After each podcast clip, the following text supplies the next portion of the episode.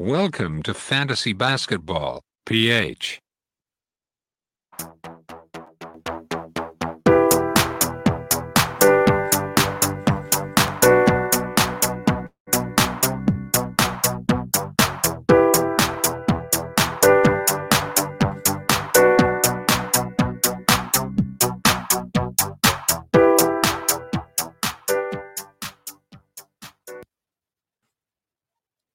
What is up mga paps? So this is our next, uh, I mean second episode for today. Tonight pala. Over the weekend. Again, this is your fantasy papi, Papi Roy from Fantasy Basketball PH, your Filipino brand of fantasy basketball. So ayan. So for this episode, I hope hindi na ako nakamute. Kasi kanina nakamute tayo dun sa Q&A eh. Medyo di na sanay. Pagbabalik ah, medyo nawala tayo ng matagal-tagal, naging busy tayo sa ating mga personal na buhay at pagiging empleyado. So, magbabawi tayo ngayon. So, this is our FBPH Weekly Huddle wherein pag-uusapan natin yung mga trends, mga projection, or actually mga thoughts lang ni Papi Roy to all NBA teams. Terentang team ang pag-uusapan natin ngayon. So, I hope kung may nanonood ng live, eh, samahan nyo ako. At kung wala naman, panoodin nyo na lang. So, we're gonna tackle all 30 teams today. Pero bago yan, shoutout muna tayo. Shoutout tayo sa NBA Top Shot Philippines. So, one of the hottest hobby right now. Even NBA players are actually joining the hype. So, meron din tayo dito. Almost, I think that's 1.1k na ang nasa grupo. So if you're interested to know and learn more about Top Shot, which I am, kasi bago pa lang din ako mag-start dyan. And then, if you're also interested to uh, meet other Filipinos that are in the hobby, pasok lang kayo sa grupo, NBA Top Shot Philippines. Ang admin natin dyan, si JC Cuevas, Yang Pantanilla, Lucky Benedict Balisi, Marvin Lee, at si Miss Jeline Hermosa na magiging uh, inaawitan natin na mag-guest sa ating podcast. So, probably next week, we're gonna talk about Top Shot. Okay, so NBA Top Shot Philippines, shout out sa iyo. Alright, umpisa na natin to. Atlanta Hawks, mga paps. Isa sa mga tanong ng lahat, should we stash the Andre Hunter? I think yes. Um, na-prove na niya na kayang-kaya na talaga niyang maging starter uh, wing for Atlanta Hawks. Ang laki ng in-improve niya for me uh, he is a prime candidate for MIP before he got injured. Uh, yung iba kasi feeling ko madadala lang sa pangalan pero if if titingnan mo yung talon talaga ng improvement, I think DeAndre Hunter should be top of the list. Pero hindi pa lang siya agad makakapaglaro dahil bibilang pa ng ilang weeks eh bago maglaro to si DeAndre Hunter. So kung wala kang IL, I don't suggest na stash siya unless number one team ka lalo na kung, kung naghahabol ka for playoffs contention, I don't think uh, stashable si Hunter kung wala kang IL. Kung may IL, why not? So I think um, magkakaroon pa rin siya ng value one, once he is available. Hindi ko lang sure kung sino na yung magiging coach ng Atlanta noon. Kung mag-stick ba sila kay Nate McMillan o kukuha sila ng bago. Uh, wala pa akong balita doon. Pero oh, kung sino man magiging coach nila, I think dapat nilang bigyan ng malaking playing time to si DeAndre Hunter kasi malaki yung nabibigay niya. He was the second uh, playmaker actually no mga times na healthy siya. So, surprisingly, may mga nag-drop sa kanya. So, stash niya yan. Buy low and John Collins. So, medyo um, hindi naman controversial pero I'm suggesting suggesting you guys to um, go against the flow. Marami nang nag-unleash or nag unload ng John Collins nila. Ayaw nila kay John Collins kasi pumababa ang laro. Nandiyan na si Bogdanovic. Um, which I think is very logical. I would also suggest that. Pero dahil opportunist tayo, I'm I'm buying low on John Collins. Just because if he gets traded, which I think has a decent probability na mangyari, tataas yung value niya. Uh, hindi naman as in palong-palo, pero definitely better sa value niya ngayon sa Atlanta. So, yun yung tingin ko na nag, nagpapaintay sa akin na kunin si John Collins. Again, buy low. I hope that's clear, no? Huwag naman, huwag niyong bilhin ng tama. Kasi medyo dapat mababa ang value ni John Collins ngayon. So kapag may opportunity kayo, why not? Poknat. So kunin yan. Bogey, Bogdan Bogdanovic. Ano ba yung magiging role ni Bogey? For me, um, hindi ako super high pero I'm optimistic with Bogdan Bogdanovic. I think he has an important role with uh, Atlanta Hawks. He was signed for uh, a longer contract compared sa ibang mga sinayin. So I think that shows kung ano yung value na binibigay ng Atlanta kay Bogdan, Bogdan Bogdanovic. He's a better playmaker, he's a better shooter among other uh, options sa wing. Pero hindi pa siya healthy. So um, I think then na it would take couple of games, weeks bago bumalik yung laro niya. And kapag bumalik na yon, um, feeling ko pasok agad yan, Matic sa top 100. Uh, uh, ang pinakamataas na pwede niya makuha posible top 75 sana. Dahil okay naman eh fantasy friendly yung laro ni Bogdan Bogdanovic so yeah. Secure naman yung role niya. I think ang tatama si Herter at maybe Gallo um, Boston Celtics is it time for the Time Lord lagi natin hinihintay ito mga paps uh, sana nga sana time na ni Time Lord pero I'm still hesitant dahil hindi pa rin bumababa ang minutes ni Tristan Thompson, mga paps. Tapos, dahil ganito yung value nila kay Time Lord, which is kaduda-duda. Napapaisip tuloy ako, baka mamaya biglang matrade to si Time Lord eh. Kung matrade man siya, sana naman eh, alam mo yun, mapunta siya dun sa isang team na ma- makakapag-unleash sa kanya. Though, fi- feeling ko malabong mangyari yon dahil uh, sobrang vocal ng uh, coach ng uh, Boston Celtics na hinihinay-hinay lang daw niya si Time Lord at eventually bibigyan din ng playing time as as the uh, habang tumatagal yung uh, season natin. So parang nag-ano daw nag-ano lang daw sila, nag um, cautious, naging cautious sila kay Time Lord kasi galing to sa injury, di ba? So if totoo 'yon, if totoo ha, Brad Stevens, shout out sa iyo. Eh mukhang papalo, papalo ng todo, papalo. Papalo ng todo ang value ni Time Lord. So sa mga Time Lord holder diyan, stay put, hold tight. Sama-sama tayo maghintay. Pero yun, ano yun, he only needs 20 minutes. Ngayon, sa, hindi pa solid yung minutes niya, nakakapag-provide na siya ng uh, solid na value. So, feeling ko hold nyo siya, huwag nyo siyang i-trade, kung mura nyo siya makukuha, kuhanin nyo siya. Kasi, um, ano yun, bilang lang naman yung mga players ngayon na mura mo makukuha pero mataas ang upside. So, isa na si Time Lord doon. Basta, i-embrace nyo yung uh, fact na magig mangingitlog yan minsan. So, sana hindi kayo mainip or mainis kapag nangyari yon. So kasama siya sa package deal kay Time Lord. Almost similar kay kay Chris Boucher. Uh, Jason Tatum rest of the season value, I think si Jason Tatum has a chance to like bounce back big time second half of the season. Kung totoo yung sinasabi niya ng reason ng pagbaba ng laro niya would be COVID. So he has been uh, really uh, preaching that reason. So, mukha namang valid, which is also uh, evident kay Seth Curry, tapos kay Jrue Holiday.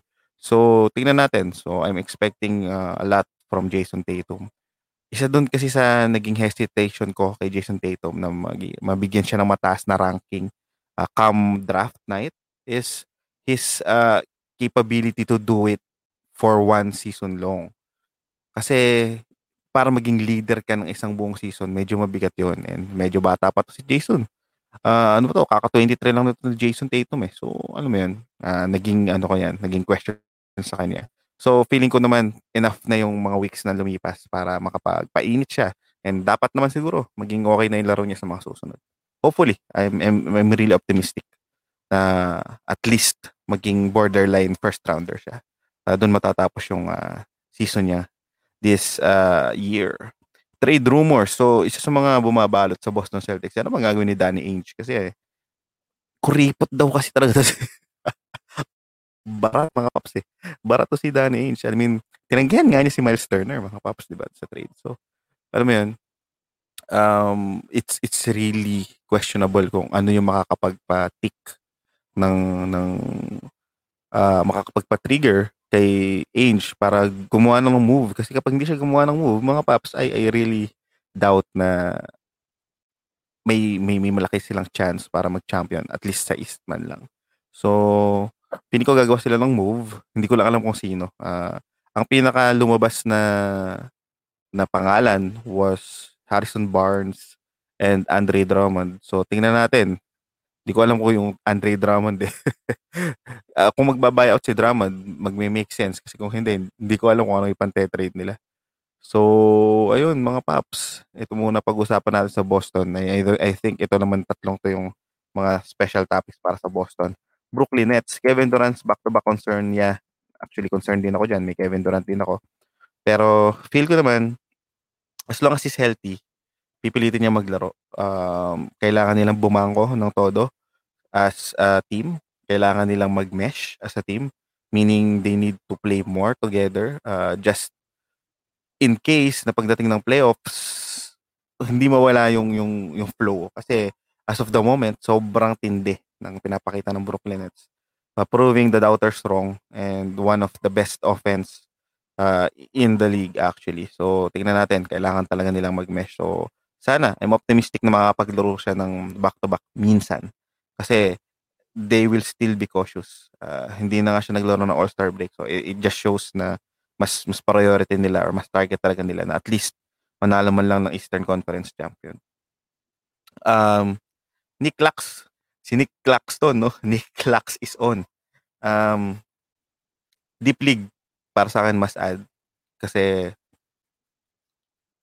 intriguing eh. Feeling ko, ang laki ng potential niya eh. Bago pa pumutok ang pangalan ni Nick Claxton, nabanggit ko na yan. Kasi, isa to sa nasubaybayan ko before. So, um, unfortunately for standard leagues, hindi pa siya ka-add-add streamer at best. Or kung mahilig ka sa sugal, why not? Kasi sobrang limited ang role. Parang hindi ko nakikita yung idea na maagawan niya ng todong minutes si DeAndre Jordan. At kung sakaling ma-injured si DeAndre Jordan, feel ko din, may chance na ang mag-center is si Kevin Durant or si Jeff Green. So, pagbalik ni Jeff Green kapag healthy na si Kevin Durant, posibleng tamaan talaga si Nick Claxton pero he's too good to get uh, to not play on the floor. So I think gagawa ng paraan ni Steve na siya. Sana, sana. Kyrie Irving rest of the season. So natanong din to kanina sa Q&A natin. Eh, hindi ako hindi ko siya trade kung hindi first rounder kasi he's providing uh, first round value. Feeling ko hindi mababago yung dynamics ng laro ni Kyrie. Mas nag adjust kasi si Harden over kay Kyrie kapag andyan si Durant. So I think they can play together as a trio and they could provide solid value as a trio. So, walang kaduda-duda. Uh, huwag kayo masyadong maging low kay Kyrie. Medyo ano siya um, alpha male. So, hindi yan basta-basta papayag na masasapawan. Charlotte Hornets, PJ, PJ Washington to play more at sea. Sana, sana. Kasi madami yung PJ Washington. Pero kasi yun yung best, ano niya, best position niya, mga pap. So, I do believe na Borrego should do something about it. Uh, situational. Pero siyempre, kung nga Embiid ang katapat mo, alangan naman si PJ Washington na pagbantayin mo dun, kakainin ng buo ni Embiid yun. So that's the time you'll use Biombo or you'll use Cody Zeller. Pero most of the time, I think uh, they've been successful when PJ Washington is playing at the center. Kasi um, para siyang mas agile na Christian Wood. So, yun yung, yung kahalagahan nun. Tapos may shooting pa siya kahit papano sa sa tres. So, malaking bagay yun. Devonte Graham, uh, maraming best din doon natanong kanina sa Q&A episode natin. Um, somehow I trust na gusto siya ni Borrego. Na talagang, alam mo yun, yung, yung triple guard na, na strategy nila na nag-work naman, mag-stick pa din.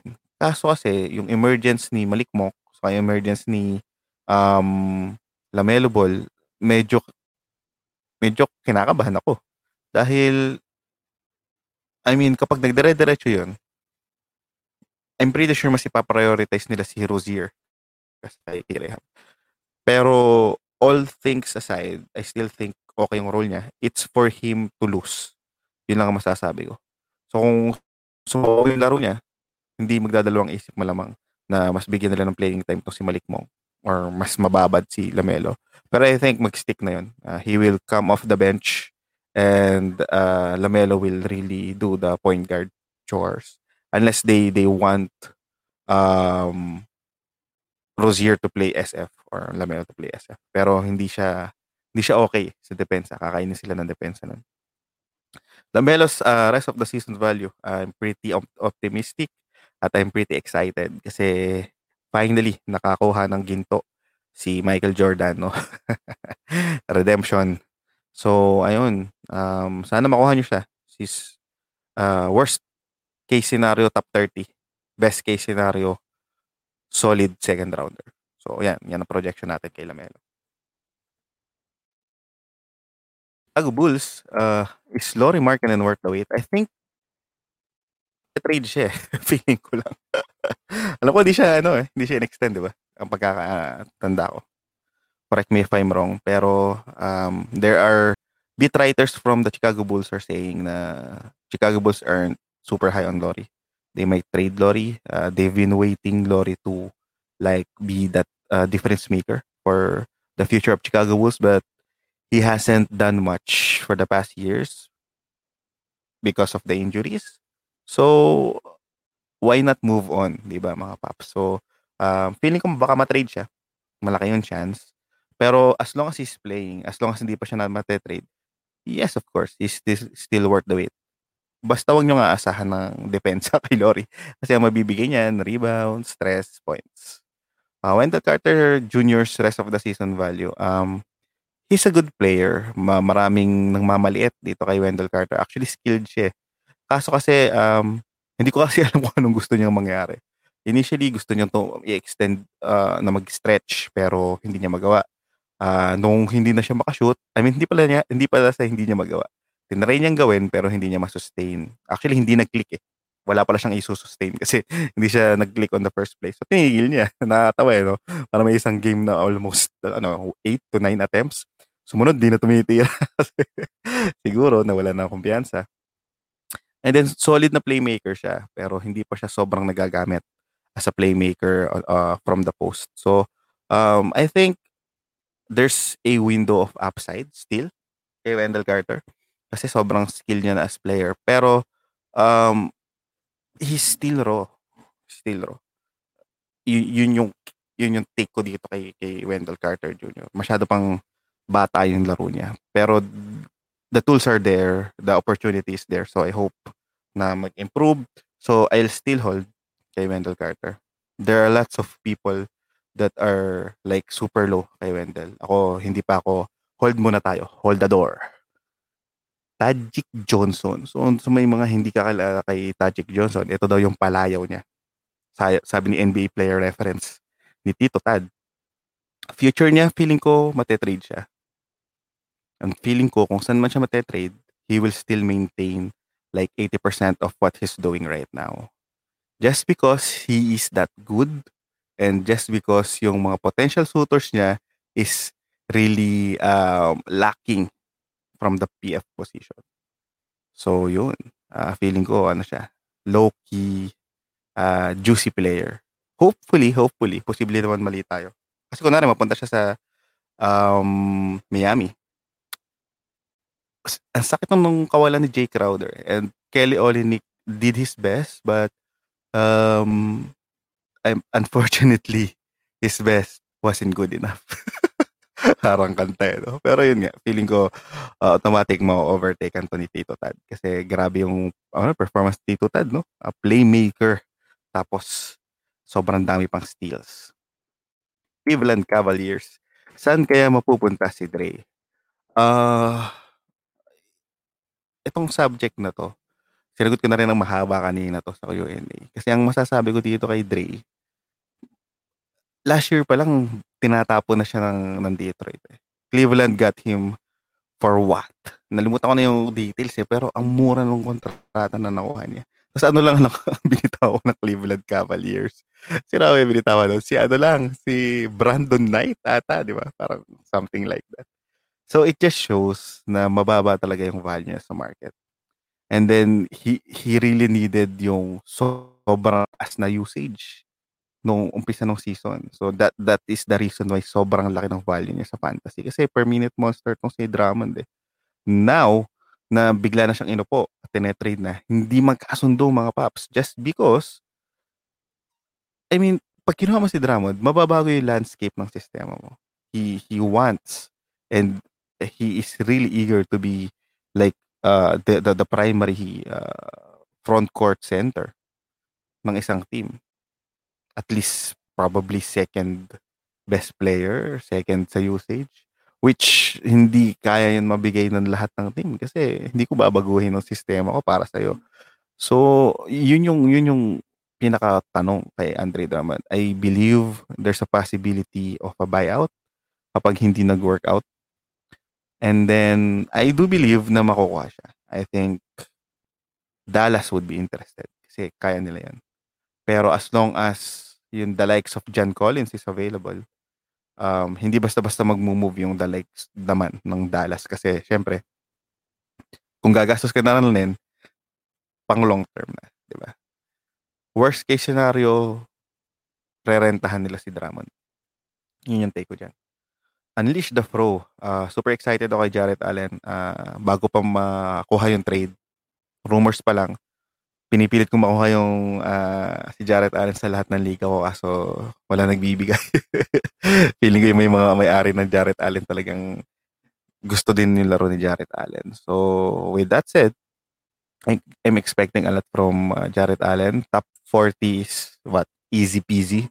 So, let's ride the, the, the wave kasi long term to mga paps. Kung sa Dynasty, sobrang solid na may mga hawak ng Jarrett Allen.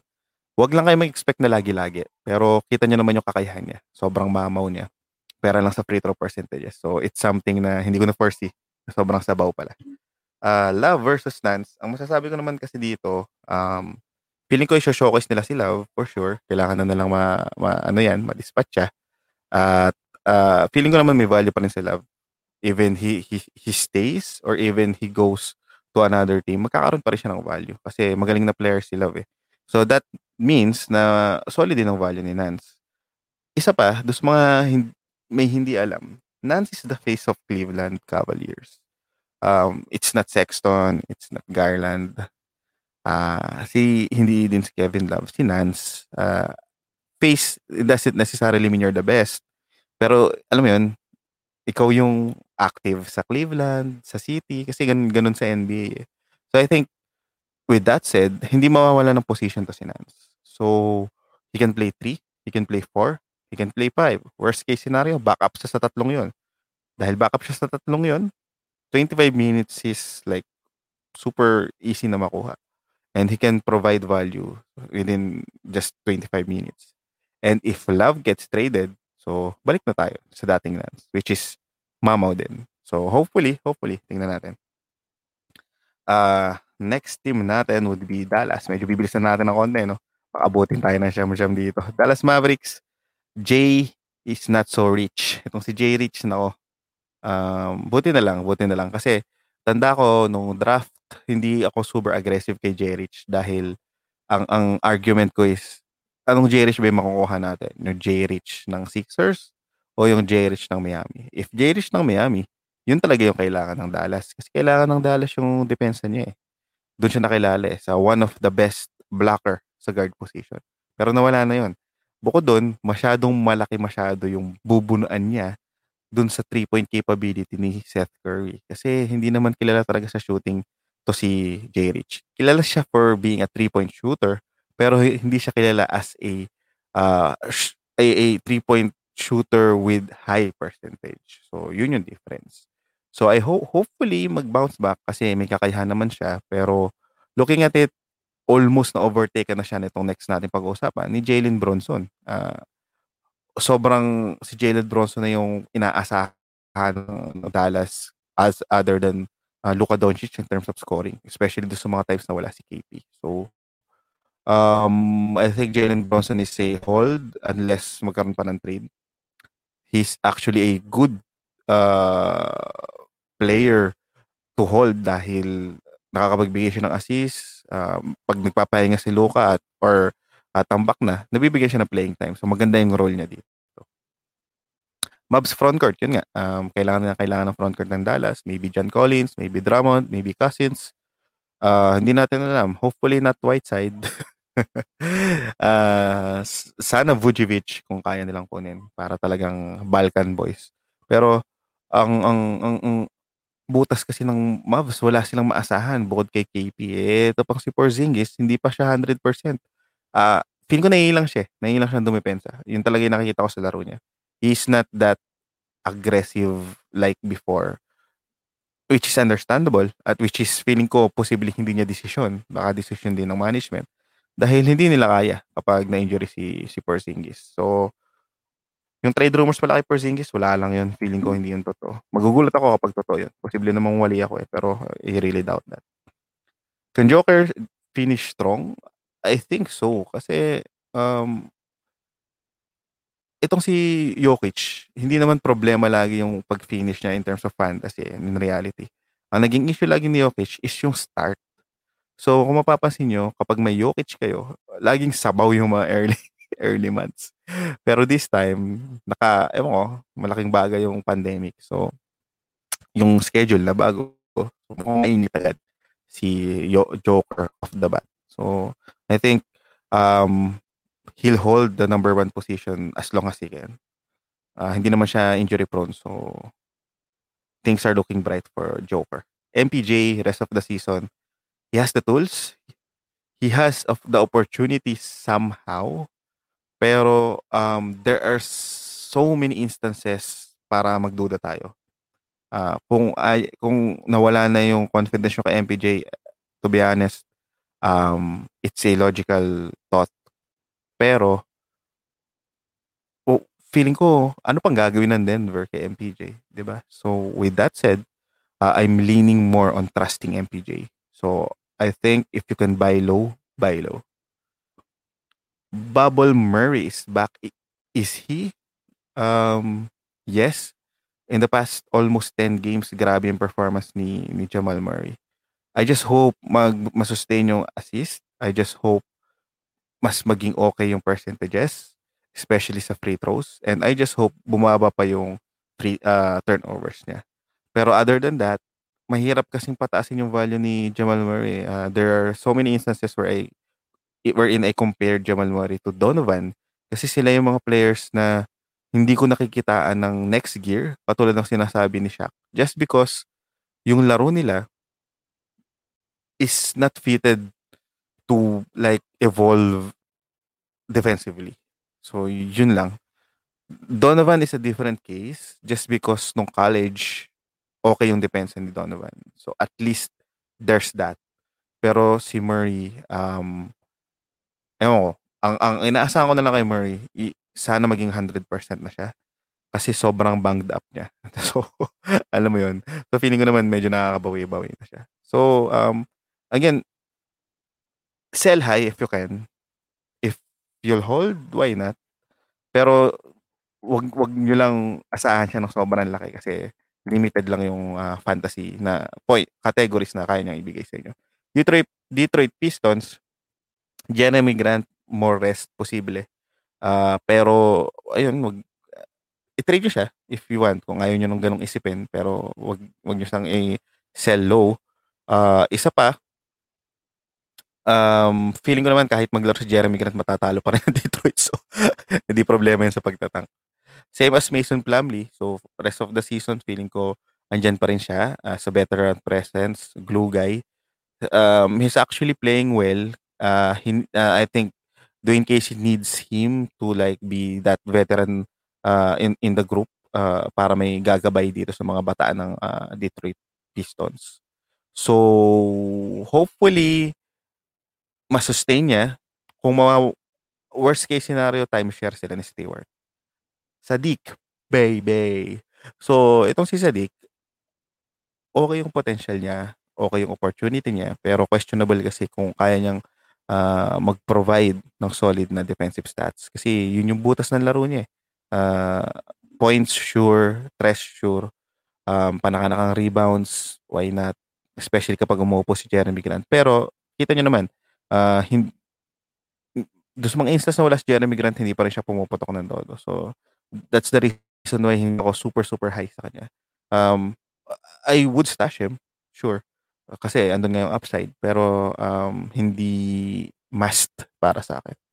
Uh, lastly, Blake Griffin. Uh, na-buyout na siya as expected. Uh, I think front runner daw ang Brooklyn. Wala na silang pakialam sa depensa ano na tayo, outscore natin yung kalaban. So, why not? Uh, maybe Miami, maybe Clippers. Uh, maganda yon Clippers, balik loob. So, ewan ko lang din. Pero yun, kung, kung, kung saan na siya pupunta, I don't think tataas yung value niya. Kasi best case scenario na niya yung Detroit eh. And he didn't do well. Hindi ko nga alam kung bakit high na high yung mga tao pa rin kay Blake Griffin. Hindi pa siya nakakadunk. Imagine that, this season. Sunod, he finished what? Top 200 plus last season? So, ewan ko. Nag, nag-stick na lang siya sa ano eh. Sa jump shot, jump shot. 3 points, 3 points. So, mahirap umasa kay Papi Blake. Golden State Warriors, si James Wise boy, hindi pa siya man eh. Boy pa siya. Sobrang pa niya. The, the tools are there. Pero kita mo naman, andun yung problema ng foul trouble, andun yung problema na nawawala siya at, at, at times sa, sa, sa sistema. So, kasama yon kasama yon the, the, ang taas ng potential niya para hindi nyo sugalan. Pero kung kailangan nyo manalo, I think uh, it's it's fine. You can drop James Wiseman. Pero kung uh, you're doing well, I would stick uh, just to like check kung ano pang magiging uh, evolution nitong batang to kasi uh, malaki yung potential niya. Uh, rest of the season ni Donkey, um, nag-init na siya eh, na bumalik na yung dating laro ni Draymond, uh, andyan na yung defensive stats. Nung mga unang weeks, wala yung defensive stats eh. The assists are there, the rebounds are there, pero wala yung defensive stats. Dahil andyan na ulit, um, okay, I mean, bababa ng konti dahil healthy na yung front court ng uh, Warriors, pero still, uh, malaki pa rin yung ginagampanan niyang role. Hopefully, hindi siya ma-injury. Yun lang naman yung kalaban dyan eh. Pero other than that, I think solid, solid na na rest of the season yung I mean na value yung meron siya rest of the season. Ubre versus Wiggins. So dati gumagawa si Wiggins tapos si Ubre naman yung sabaw. Lately si Ubre naman gumagawa, si Wiggins naman yung sabaw. So uh, sana mag-improve na sila para makatulong sa Golden State pero alam mo yun, Unang-una, si Wiggins kasi, isa sa nagdadala sa value niya is yung blocks. So, if you take away the blocks, nawala na yung percentage niya sa free throw, And then may iwan lang points. So points leagues, why not? Uh, Ubre ganun din pero mas mas okay din siya sa um uh, nine sa category leagues dahil dun sa uh, out of position defensive stats niya. And I, I, also think na may i-improve pa yung laro ni Ubre kasi never naman nawala yung depensa niya kahit masabaw siya. Ang nawala yung shooting which is bumalik na ngayon. So ngayon it's more of like uh, being more comfortable and then just uh, doing the role na meron siya ginagampanan niya uh, kapalit ni Clay Thompson. Houston Rockets, uh, run DMC o hold DMC? I think hold j- unless sobrang matatalo ka na. So kung alanganin ka na, drop mo na. Ako hold kasi interesado lang ako saan siya mapupunta. Um, malamang contender ko kuha sa kanya. Malamang ang minutes lang niya is 20 minutes-ish to 25. So 14 leagues and 16 leagues sobrang okay nun. Hindi naman sobra. Sobrang okay niya kasi mas okay siya kasi nung nasa Houston. Kasi kapag andyan si uh, Wood, hindi umaabot ng gano'n yung minutes niya. Minsan 10 minutes lang o kaya 15, di ba? So kung 20 to 25, improvement yun. Pero other than that, um, medyo low na yung hope ko na maging starter siya ulit. Pero tingnan, na, tingnan natin, hindi natin masasabi. Maganda yung performance niya and he looks healthy. KPJ potential ito. Ang um, masasabi lang kay KPJ, uh, I doubt na mag magkaroon agad siya ng bigger role off the bat. I, I doubt na masapawan niya agad yung mga wings ng uh, ng Houston. Even matrade si Oladipo, andyan pa si na Tate, andyan pa si na Sterling Brown, andyan pa si na House. So, uh, it would take time, pero the the the tools are there. The he's a good prospect. Actually, he's an excellent prospect nga eh. Nagti-triple double to sa G League eh. So, uh, he's a luxury stash for now, pero again, if kailangan yung manalo, uh, hindi ko siya kukunin. Basta-basta. Mahirap kasing i-judge eh, kasi wala tayong reference. So if we'll referring dun sa Cavs performance niya, and then yes, he is promising. Pero andyan si Wood, andyan si Wall, andyan si Gordon. Kung hindi pa mawawala basta-basta si Oladipo. So it's it's hard to like say na standard ad agad siya. Oladipo wall back-to-back rest. Feeling ko hindi na mawawala yan. Feeling ko magtataka ang Houston Rockets. Feeling ko matetrade si Oladipo. Yes, sir. Indiana Pacers, sell high on TJ Mack. Yes, kasi um, if Levert is coming in and he'll be the second playmaker, Malcolm Brogdon is more comfortable as an off-ball guard. And TJ Mack would be what after that adjustments? So he might lose some minutes. Losing some minutes meaning he loses usage. Though he's not a high usage player, pero um, malilimitahan na lalo yung value niya. Kasi wala na, hindi na nga siya nakakapag-offer ng solid na points eh. So it, ano siya, assist steal guy na lang. So um, as much as you can sell high on him, ano ba yung worst case scenario? Um, pumutok siya. Eh, okay lang. Uh, na-sell high mo naman, di ba? So, yun. At least, ano, um, ang kapalit, sure na value na. Try nyo kumuha ng mga, ano, ng mga uh, injured pa. Saka mga walang tiwala yung mga players. Derek White, baka makukuha nyo. Levert's uh, rest of the season value, um, as long as he's healthy, he'll definitely provide value. Assists, points, stress, um, even some defensive stats, why not? Pero, just watch out sa field goal percentage kasi he was never that efficient uh, player. So, yun. Labs roll, napag-usapan to sa post ko kasi parang para sa akin fringe gay siya. Pero para sa akin, um, okay siyang i-add as long as uh, sakto sa build mo saka habang wala pa si Levert. Kasi feeling ko out of the free agent na available, isa siya sa mga may kakayahan na makapag-provide ng top 100 value. So, yun yung case ko sa kanya. Pero kung babalik ko si Levert, um, medyo mas bababa yung potential niya. Pero kasi habang tumatagal, mas nagiging healthy naman siya. So, tingnan natin. May kakayahan talaga to si Lamb na mag-provide ng value kahit na bench player. Eh. Nagawa na niya yan sa Charlotte dati at nagawa na rin niya yan initially sa Indiana. So, tingnan natin. Pero, hindi siya must have Papers, PG-13 sa si Kawhi back-to-back rest. Nung una, uh, feeling ko, totodo sila eh. Kasi natuto, nadala na sila sa nangyari last season. Pero, in the past days, si Kawhi may mga questionable na pag-upo.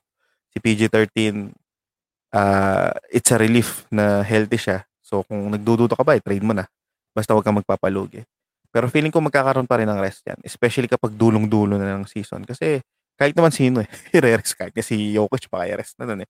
Pero I, I doubt na may sasagad sa inyo sa playoffs na, na schedule. So with that said, um, if you won't get a, a solid value or first rounder value, I won't trade them. I'll rather uh, lose the playoffs with them kaysa malugi ako.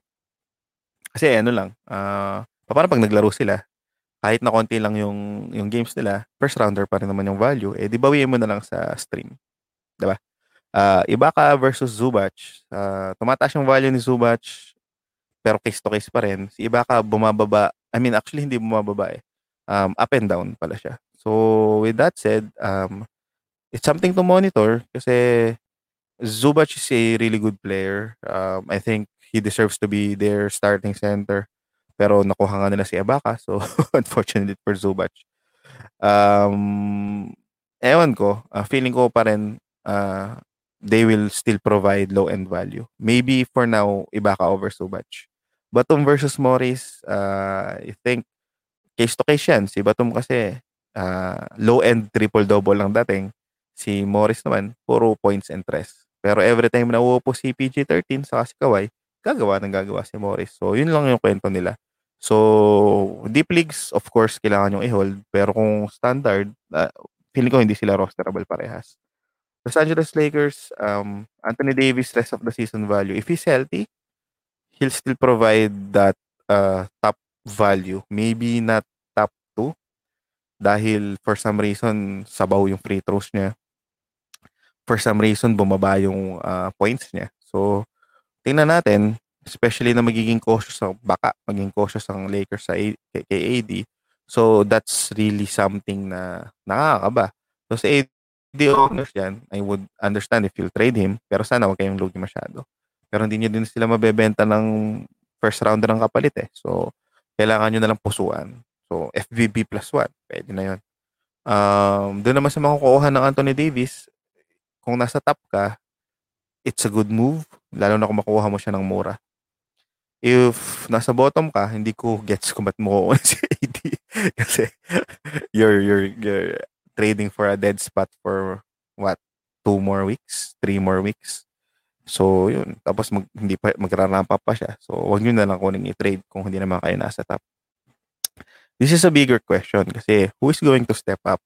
Um, I don't trust both Harrell and Schroeder. So, questionable nga ngayon kung improvement ba talaga yung nangyari o hindi. Lakers are still winning. Kaso, ewan ko, um, hindi, hindi pa rin ako ano eh. Hindi, hindi ko pa rin makita. Parang hindi sila nagdo-dominate for me. With that said, it's really, though uh, sports analysts and especially sa mainstream, they are still saying that Lakers is strong. Um, personally, I would disagree. I think um, there's a chance that hindi sila mag back to back. Initially, akala ko sobrang lakas nila pero um, binigyan ko kasi ng ano eh, ng the benefit of the doubt si Harrell sa si Schroeder pero I guess they are still the, that same player. Um, tingnan natin, si KCP stepped up last season. Maybe those two also does that when uh, LeBron needs them. So, yun. LA's trade targets, sabi nila, ay- ayaw na nila kay Cousins. Sabi nila Blake Griffin pwede. So, tingnan natin. Pero feeling ko gagawa pa sila ng move. Memphis Grizzlies, one of the stacked teams is lalo na sa fantasy. Uh, Triple J rest of the season, um, hindi natin alam kung kailan siya babalik eh. So, kung wala kang IL, sugal siya. He is a luxury stash. Uh, unless kung keeper league siya or dynasty league, bawi ka na lang next season. Pero there's an incentive for Memphis to play him just because they're almost within the playoff contention. So they, they playing Triple J or uh, get um letting Triple J to play and help them to to push for playoff for to push for playoffs is uh, really logical. But the, the the the bigger question is would they play him bigger minutes? Would they play him or would they limit him? So yun yung bigger question. Um, it's leaning more on limiting him, but something in my gut says they they chose a a, a path in his uh, injury na mas matagal kasi gusto nila na mas sure. With that said, I won't I, I don't think that they, they will let him play if he's not 100%. If that's the case, then posibleng pakawalan na si Triple J at posibleng biglayin tayo ni Triple J na healthy pala siya. So, yun lang yun. So, basically, it's a roll the dice move. But it's a good roll the dice move kasi Triple J can easily be top 20. Um, everything, uh, kung wag lang siya ma-foul out lagi. at medyo tamas lang yung rebound niya. Melton, ako po, quick melt. Um, it's frustrating kasi si Melton sobrang solid na player eh. And he hindi pa siya nabibigyan ng solid na playing time. Si Dylan Brooks, pinapayagan nilang tumira ng sobrang dami. Pero okay lang kahit sablay. Kahit gumawa siya ng bahay na bricks. Pero si Melton, kapag may ginawang mali, binabang ko agad. So, face pal, mga paps. Pero, ayun. Um, I, for me, just ride the wave. Kasi, the, the, undeniable yung upside niya. And he is a good player. He, he's really good. So, ang, ang tanong na lang sana, sana magising ang uh, coaching staff ng Memphis. Grizzlies rotation, this is a big question mark. Brandon Clark, uh, Kyle Anderson, Justice Winslow, uh, Desmond Bain, Dylan Brooks, Melton, even Xavier Tillman. So, ang, ang daming solid na players ng Memphis. Deep leagues, kahit nga sina Conchar eh. Di ba? So, uh, they're, they're looking at Justice Winslow very, very hard. Kasi for him to get that much of a minute uh, and that much of a usage coming from what years of being injured, of not playing basketball, it just means na bet na bet na si Justice Winslow. Is he good? Maybe. Kasi may mga glimpse ng brilliance yan nung nasa Miami. Do I trust him? No, just because Kyle Anderson is better. Personal bias ko. And um, ewan ko, pero gusto siya ng Memphis eh. So with that said, paano na si Brandon Clark? Paano pag naglaro si Triple J? So, sobrang messed up ng Grizzlies rotation. Ito lang ang masasabi ko. Safe si Melton, safe si Valanciunas. Pag andyan si Triple J, safe si Triple J. Other than that, question mark na sa akin. I, I really want Desmond Bain kasi siya yung pinaka okay na shooter. But I also love Melton. So, ano mo yun? Ah, subaybayan natin. Yan ang pinakamaganda. Miami Heat. Um, Kendrick Nunn's role is tricky just because he really improved this season. He was really good uh, in those games that uh, he stepped up. When Miami uh, needed him, nagpo-provide siya. So ngayon, hindi na siya basta-basta madi-DNP kasi in the past weeks, it's either maglalaro siya or DNP siya. So, visible naman yan kasi nung mga nakaraang laro, kahit nandiyan na si Dragon at nandiyan si Hero, may playing time si Nan. So, I think he's a hold. I think if magkaroon ng move ng Miami, possibly part si Nan, I think he's actually one of the main pieces. Kasi of course, hindi ibibigay ng Miami si uh, Duncan Robinson saka si Tyler Hero ng sabay. And none would be one of the players na umugong yung pangalan tapos naglalaro pa ng solid lately na talagang pwedeng matrade. So, with that said, there's a possibility that Miami is also showcasing none for uh, viable trade. So, that's my take. So, wag nyo man idadrop. Chill-chill lang. Jimmy Buckets, feeling ko mag magmamamaw si Jimmy Butler kasi they started slow eh, Miami. And makakapahinga pa siya sa All-Star break. Tapos, um, ito na eh, ito na yung, ito na yung zone ni, ni Jimmy Buckets eh, palapit sa playoff. So, of course, there still be like, back, uh, hindi naman back-to-back or panakanakang rest. Minsan maglalaro ng back-to-back, minsan hindi. Pero tatansyahin nila yan. Uh, Miami is a very uh, smart organization, very tenured organization. So, I think um, kakalmahin nila. Lahat ng moves nila, pag-aaralan nila. Pero for me, ito nga, Miami's trade move, um, I think they're gonna go all in. Kasi Brooklyn improved so much to the point na sila na yung number one sa East. Philadelphia is playing the best basketball they, they they played for the longest time. Milwaukee Bucks is still Milwaukee Bucks. So where does Miami hit? Uh, ano yung place ng Miami Heat? If they won't do a solid trade or a drastic trade or drastic move, sobrang bumaba yung chance na makapasok ulit sila sa sa sa championship. So feeling ko they'll go after Bill. They will still go after Bill. Kung kaya. Feeling ko lang. Ma magugulat ako kapag hindi. Kasi kailan pa?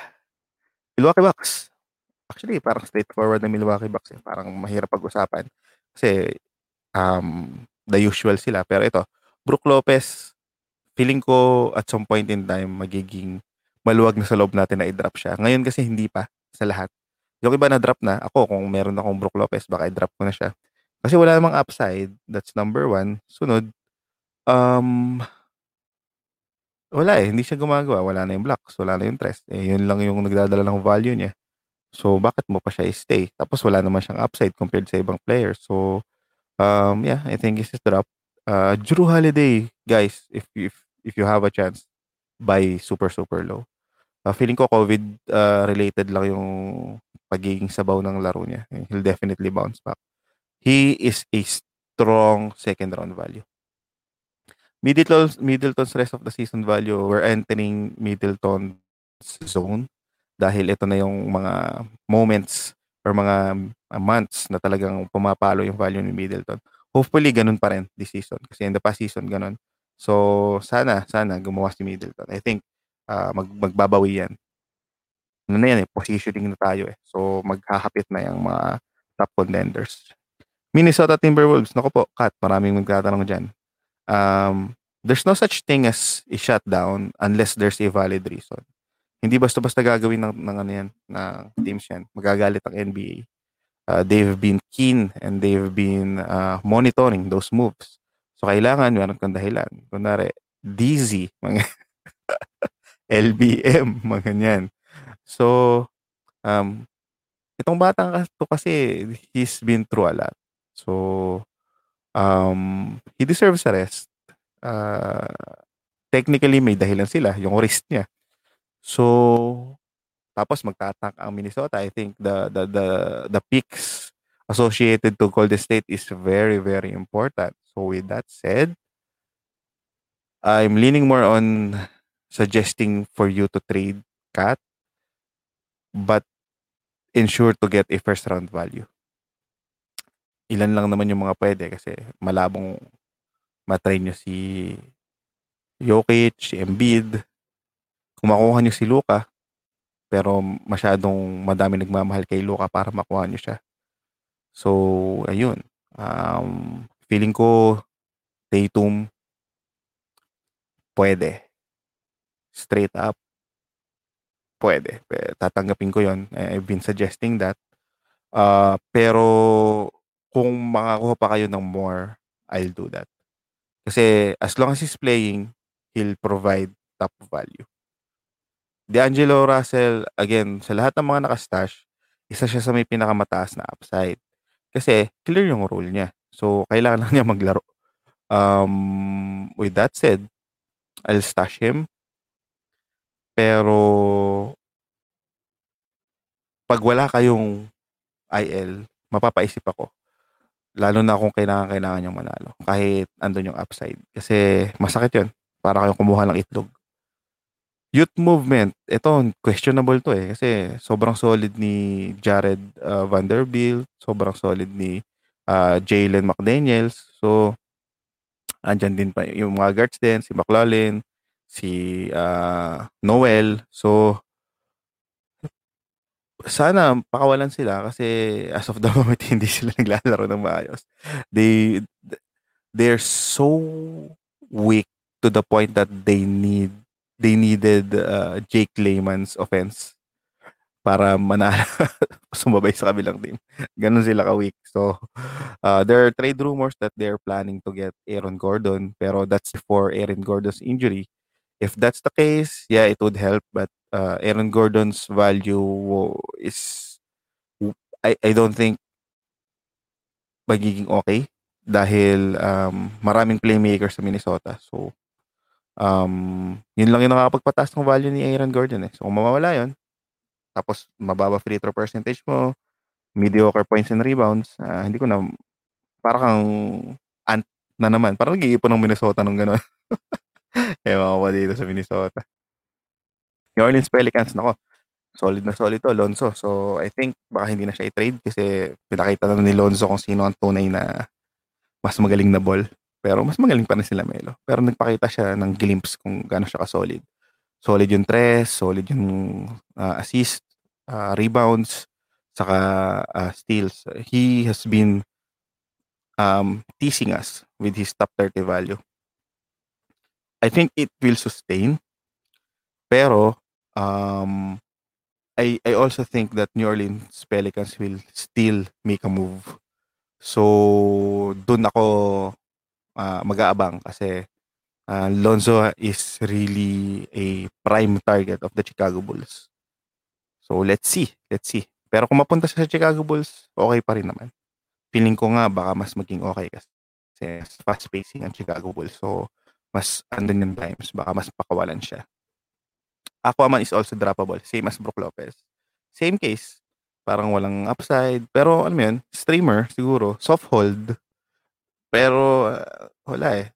Most of the time wala siyang ginagawa. It hurted his value nung hinayaan na talaga nila si Zion. When Zion is healthy, ano siya, para siyang, para siyang Westbrook, hihigupin niya yung mga usage. Lahat ng kaya niyang higupan ng usage, hihigupan niya. Uh, Pelicans trade moves, yun, nabanggit ko na nga. So, if ma-trade si Lonzo, maybe Nickel Alexander-Walker, definitely Kira Lewis Jr., at definitely baka ma-trade din 'to si Eric Bledsoe. So, yeah. New York Knicks, ah, Barrett's rest of the season value, ah nung dumating si Derrick Rose, bumaba, eh. Pero ngayon nag-e-establish na ulit. So, feeling ko ito sustainable naman. Just ensure na alam niyo kung anong nakukuha niyo kay kay RJ Barrett. Dahil 'tong si RJ Barrett, eh, hindi siya super, ah, efficient. Pero yeah, the the the the value should still main ah, maintain para kay RJ Barrett. Hindi siya eye-popping, pero feeling ko rosterable. Mitch versus Nerlens, there's a chance na mag-timeshare sila kasi Nerlens is really playing well. Ah, pero if if I'll I'll just like, ah, magfo-foresee ako na anong posibleng mangyari. Feeling ko yung bago siya ma-injury, ah, Mitch will get what 25 minutes to 27 minutes and then Nerlens will also get like 20 minutes at at ano, on average. Yun yun yung tingin ko. Backcourt rotation, ito magulo kasi halos lahat may may may chance na gumawa. Pero ang pinaka-apektado lang naman dito si Quickley, eh. Kasi parang okey na yung role ni Payton, okey na yung role ni Rose. Naghahati-hatian lang sila, si Burks gano'n din. Si si Quickley lang naman yung, ah, variable, eh. Minsan mataas ang minutes, minsan hindi. So yun. So with that said, ah, as long as andiyan yung mga 'yan, hindi makakagawa si Quickley. OKC, isa sa mga gusto kong team 'no. Ah, Tito Al, ano ba yung future ni Tito Al? I think he's tradable given his solid performance. Kahit na medyo masakit yung ano niya, yung package deal niya, sakit ng kontrata niya, eh. Pero feeling ko may susugal at susugal na ibang team diyan kasi he's really playing good.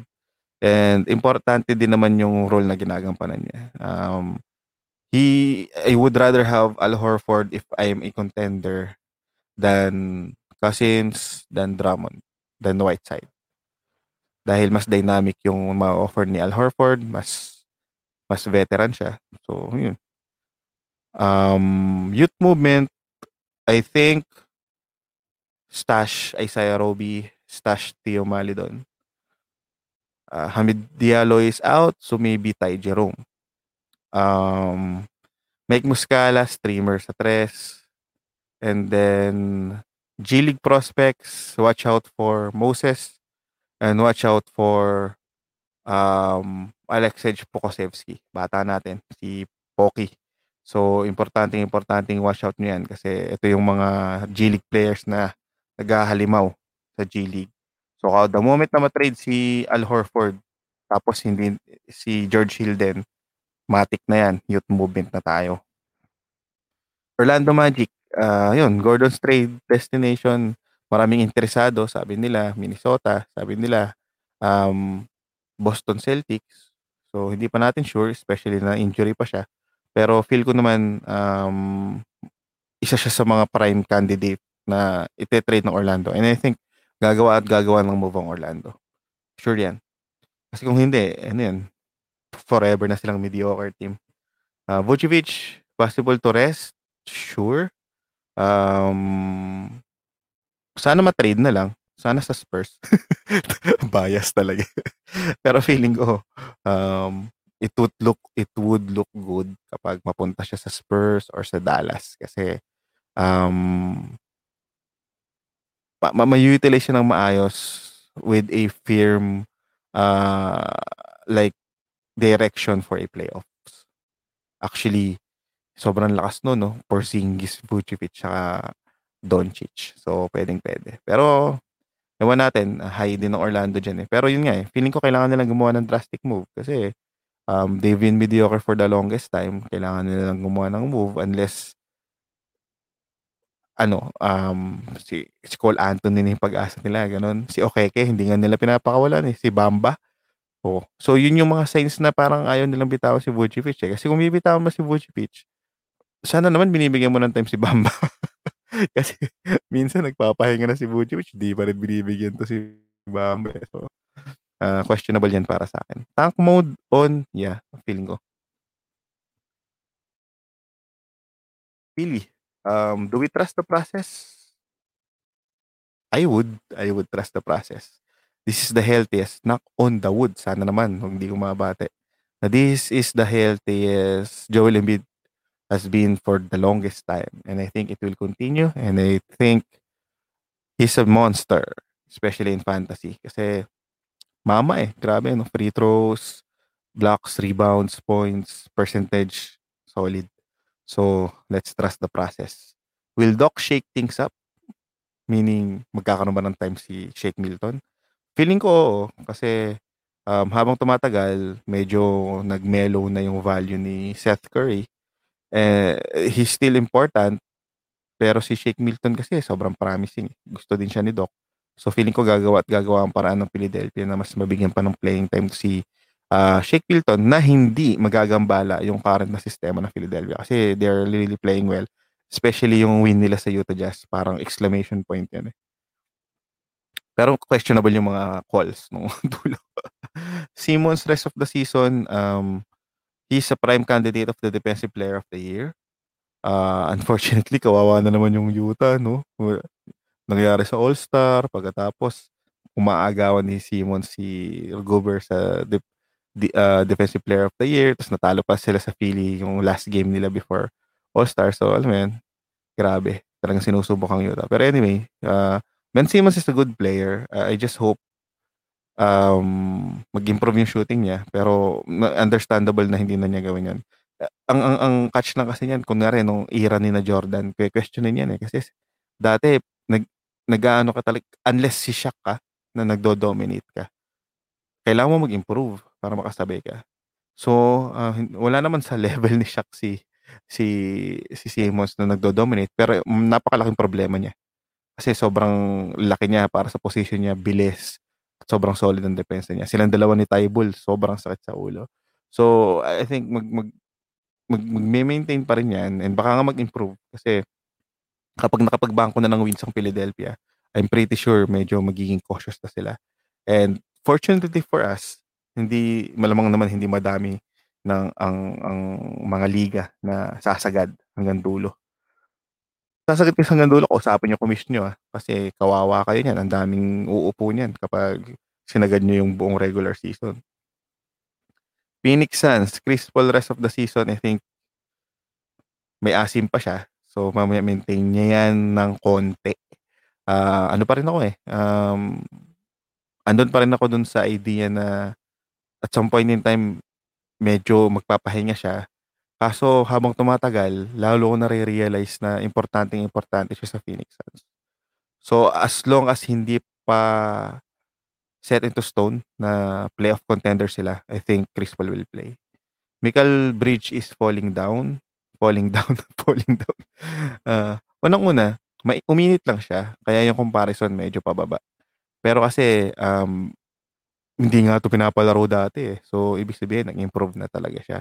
He was promising back in the bubble bago matapos, and then he really played well, uh, early this season. So, feeling ko naman, uh, he will settle down. Ano kasi paiba-iba, eh, uh, tandaan niyo ngayon lang din uminit si Devin Booker. So, he's definitely getting uh, those usage away from the likes of Michael Bridges and other uh, wings. Kaya yun, medyo bumaba yung ano ni Mikal. Ang sana bumalik yung mga steals niya sa yung mga tres. Kasi hassle minsan eh, wala nang solid na scoring, wala pang tres, wala pang steals. So I think babalik naman yun.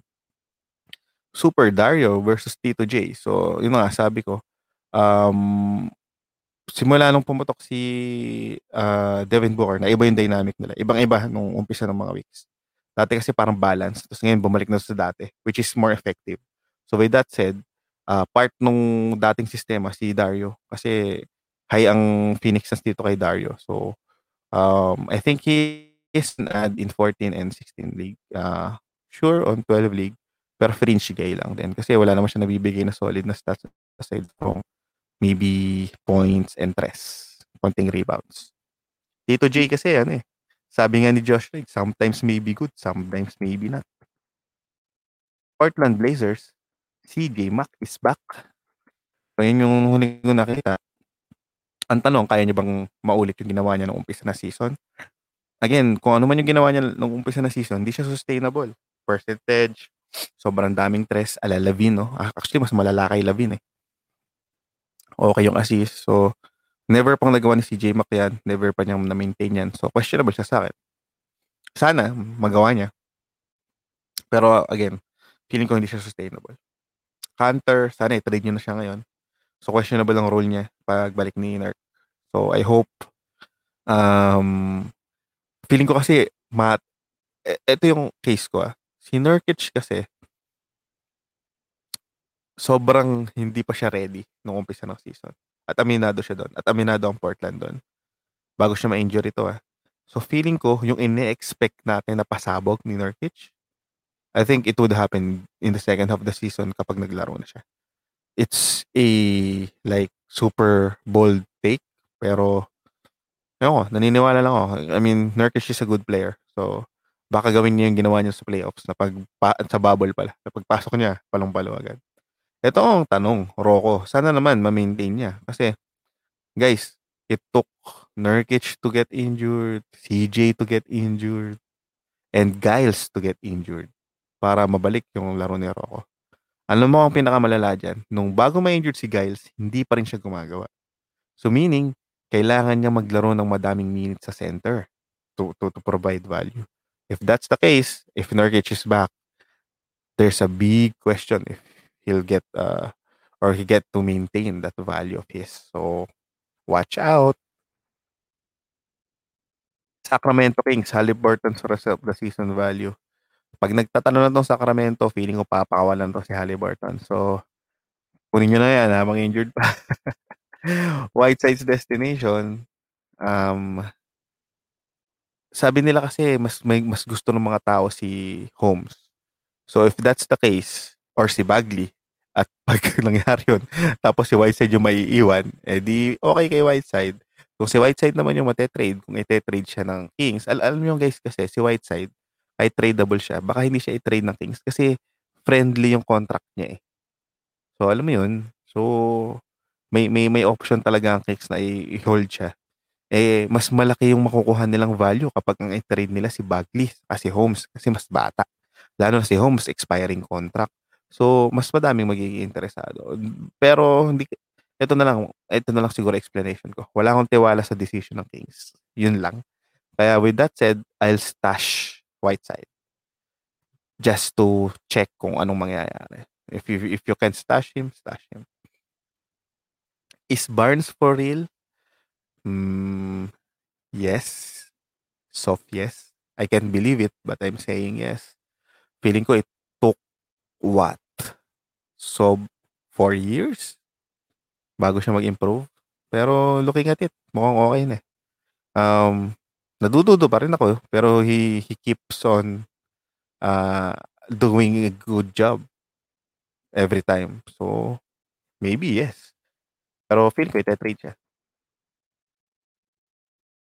San Antonio Spurs, mga bataan ko. Teenage Mutant Ninja Portal. Uh, get Portal as much as you can. He'll be he'll, he'll have a solid role in for the San Antonio Spurs in the future starting like when LMA was injured. So huwag niyo na pagdudahan. Pulu- pulutin niyo na. Father time na si LMA eh. Sana i-trade na lang siya. Feeling ko i-trade siya. Kasi that's the best case na magagawa sa San Antonio Spurs. Guys, tandaan nyo ang Spurs, mabait yan sa mga players nila, even sa coaching staff. So kung ano yung mas mag- mas mabibigay yan ng solid na value para sa mga tauhan nila, empleyado, players, coach, ginagawa nila. Hindi naman sila ano yun, no bad blood sa kanila or whatnot. Kasi yun yung that's us, knocks us, no. That's us as a as a as a organization. We develop. Hindi kami yung wala kasi small market ng San Antonio Paps. So sana alam niyo yun. So hindi siya like Lakers na can afford. So with that said, um, para sa akin, best case scenario, matrade na lang siya. I'm thinking Miami, kung magtitipid ang Miami. And I'm also thinking balik Portland. What's up, Mr. White? Guys, I'm high on Mr. White. Derek White, not Kobe White. If may chance kayo, kunin nyo na siya. I think maglaro na siya ng back-to-back dahil nakapahinga na siya. Posibleng hindi, pero piling ko mas malaki yung chance na maglaro na siya. Kasi nagtatalo yung Spurs. So, kailangan nila lang bumawi. Toronto Raptors. Is it Waterboy time? I guess it is.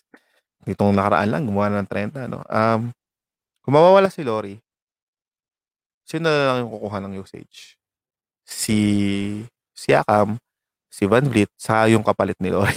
so, tingnan natin kung sino magiging kapalit ni Lori. Pero feeling ko kailangan ng pakawalan to si Waterboy. Wala naman din siyang, wala, alam mo yun, sino lang yung nasa harap niya? Si Baines. At at some point in time, marirealize nila, kailangan nila ng pakawalan si um, Waterboy. Uh, I hope walang makuha center ang Toronto. Posible kasi sila kumuha ng center kasi for the longest time, walang tiwala tong sinners kay, kay Boucher. Siguro kasi 27 years old na siya. Pero, ano man, um, he can be the wood of Toronto Raptors eh. Pero tingnan natin, hopefully, mabigyan ng chance. Pero again, um, I'll roll the dice with Waterboy. Unleash FVB. Uh, this is a pretty obvious move. Kung mawala si Lori, regardless kung may makuhang guard ang Toronto, I still think na magwawalwal si Fred Van Vliet. Kasi andyan pa lang si Lori, nagwawalwal na siya. Uh, Toronto loves FVB. FVB is a good player and FVB can be better pag binigyan mo siya ng more uh, sabihin na nating uh, pag binigyan mo sa kanya susi as probably their main guy kasi si Siakam hindi ko siya nakikita hindi ko siya nakikita ng oomph factor eh so baka mas si FBB yun Norm the Storm ay nako ito yung inaasahan ko sa kanya kinuha ko to sa kinuha ko to sa Dynasty kasi na-expect ko to. Kaso sobrang sabaw niyo nung unang weeks. Dinrap ko na. Kasi parang alam mo yun. Tapos pumutok na siya. Kakainis. Anyway, um, as long as he's starting, he's, he'll, he'll provide value. Yun lang masasabi ko sa kanya. Weird, no? Kasi kapag hindi siya nag-start, sabaw talaga siya. At yun, yun na rin yung sinasabi actually ni Nick Nurse. Nakakatawa. Utah Jazz, can Donovan maintain his value? Yes. Can he improve? that's the bigger question. Similar as Jalen, uh, mali pala. Ay, Jamal Murray pala. So, yun lang, yun, yun, yun kasi si Donovan eh. Uh, yung value niya is nagagaling sa points, sa free throws, saka sa percentages. Um, tumaas yung assist niya, so props to him. Medyo may panakana na siyang steal ngayon, minsan nga may mga blocks din. So sana magtuloy-tuloy. Kasi meron naman talaga siyang larong ganyan nung college siya. Pero unfortunately, hindi kasi yun yung hinihingi sa kanya ng Utah Jazz eh. So yun yun talagang kaya nagigets ko yung point ni ni Shaq. And I do agree with Shaq, hindi lang ako agree kung paano niya sinabi. Pero yun, uh, it's it's hard to see Donovan be a first round player. And actually, I think he cannot be a first rounder. He needs to do a lot He needs to be a uh, free throw influencer. He needs to be always efficient and he needs defensive stats. And that's not part of his game. So, yeah. Kabayan, Jordan Clarkson. Uh, rest of the season value, I think he can be the runaway six man uh, player of the year. And also, just in case na sumaba, sumabaw na naman to si Donovan, feeling ko siya yung first man up eh. Uh, may tiwala na sa kanyang Utah Jazz. Um, mas mas scorer siya kasa kay Tito J. So I think um, solid na solid na role ang ginagampanan ni Jordan Clarkson. So isa isa to sa mga medyo breakout eh na hindi natin in-expect for this season. And yeah, buy low on Conley. I think uh, mas mag improve pa yung laro niya. Nag, hindi pa siya 100%. So, yun lang yung masasabi ko. Kita sa laro niya, kita doon sa paano siya gamitin ni Quinn Snyder. So, feeling ko meron pa siyang isang gear na kaya pang laruin. And kailangan nilang gawin yun kasi dikdikan na sa second season. Kailangan na nilang pumasisyon. Dahil at any means, kapag uminit ang Clippers at ang Lakers, kayang-kaya nilang bawiin tong Utah Jazz. At remember guys, hindi pa gumagawa ang Dallas saka ang Denver which are teams na kaya talagang magkaroon, gumawa ng streak. So, ganun ka-importante na pumalo itong Utah Jazz. Kasi sayang naman, pinaghirapan nila yung ano nila yung, yung estado nila ngayon. And last, the Washington Wizards. Uh, bill or no bill? Uh, I think it's a smoke screen and I still think na alis si Bill. Uh, of course, I can be wrong. Pero feeling ko talaga alis si Bill. Uh, nababasa ko sa mga nangyayari sa sa nangyayari sa Washington Wizards, sa galaw ni Bill, and all. Uh, feeling ko masusurprise tayo. Feeling ko lang, that feeling ko. Uh, either ways, kung matetrade siya, mag ang nakikita ko talagang kamatch is Miami or maybe Denver. So pag nag-all in yon o kaya picks lang ang nakuha nila, mag, mag ano sila, mag uh, full blown uh, na young, young youth movement, eh, abangan nyo si Avdia kasi mabibigyan talaga ng solid na playing time yan. Brody's rest of the season, uh, nakasalala yan kung aabot sila sa playoff. So kung medyo sabaw na sabaw talaga sa bigla silang tumirek, hindi na i-risk ng Washington na basta palaroin si Brody. Pero feeling ko hindi siya papayag eh. Uh, feeling ko ma-maintain niya yung value pero with, with coupled with that value is yung uh, uncertainty na laging okay yung percentage niya, especially sa free throw. Kasi alam mo yun, sabi ko nga, kung gagawin lang ni Brody or ni Westbrook yung ginagawa ni Simmons, I think sobrang solid ng value niya. Kasi hindi ginagawa eh. Uh, tumitira pa rin siya ng contested na tres. Pinipilit pa rin niyang maging shooter. so, yun. Yun yung, yun yung ayaw ko kay Brody. Kaya medyo wala akong tiwala sa kanya. The Latvian Laser. Davis Bertans. Um, umaasa pa rin ako naiinis siya kasi trade ko si Aldridge para sa kanya sa isang liga. So, gal trade lang. Uh, feeling ko init siya. Feeling ko lalo na kapag nagkaroon ng trade, uh, mas magkakaroon na siya ng clear role. Um, pag nagkaroon ng trade and things get worse, I think also masisisante na rin to si um, coach ng Washington Wizards and probably it's a good thing for dun sa mga ibang players. Lalo na pag nagpahinga din si Brody. So, mga assumption ko lang naman yan. Feeling ko maglalaro pa rin naman to si Brody eh. unless talagang sobrang sabaw na ng Wizards. Ito naman kasi si Bertans, tricky talaga siya. Hassle lang kasi minsan hindi na rin talaga siya tumitira. Or hindi din siya talaga ginagawa ng play. So, yun yung hassle. So, ayun, mga paps, naikot na natin yung 30 teams. Medyo, ilan gan? 1 hour and 17 minutes, di na masama. So, maraming maraming salamat mga paps. I hope kapag na-update na natin to or na-upload, mapanood nyo at sana makatulong um, doon sa mga hindi ko nasagot doon sa Q&A, baka andito sa uh, pag-ikot natin dito. So, maghalo-halo na yan. May mga buy low na tayo na sinabi, may mga sell high na tayo na sinabi, at may mga projections na rin tayo sinabi. So, hopefully nagustuhan nyo. Maraming maraming salamat. Again, like, subscribe, follow, share, comment. Bigyan nyo ako ng feedback, especially kapag may nami-miss out ako at kaya uh, nalilimutan ko na delay yung mga post ko. So chat lang kayo. Marami naman gumagawa ng chat. So thankful ako sa inyo. Uh, hindi naman tayo ano eh uh, tag dito naapektuhan ng mga criticism. Actually gusto ko nga yan para sama-sama tayo mag-improve. And again, we're available in YouTube, Spotify, Anchor, Google Podcast, and Stitcher. So maraming maraming salamat mga paps. Again, this is your Fantasy Papi of Fantasy Basketball PH, your Filipino brand of Fantasy Basketball. Happy weekend! Nood tayo ng All-Star break. Bye-bye!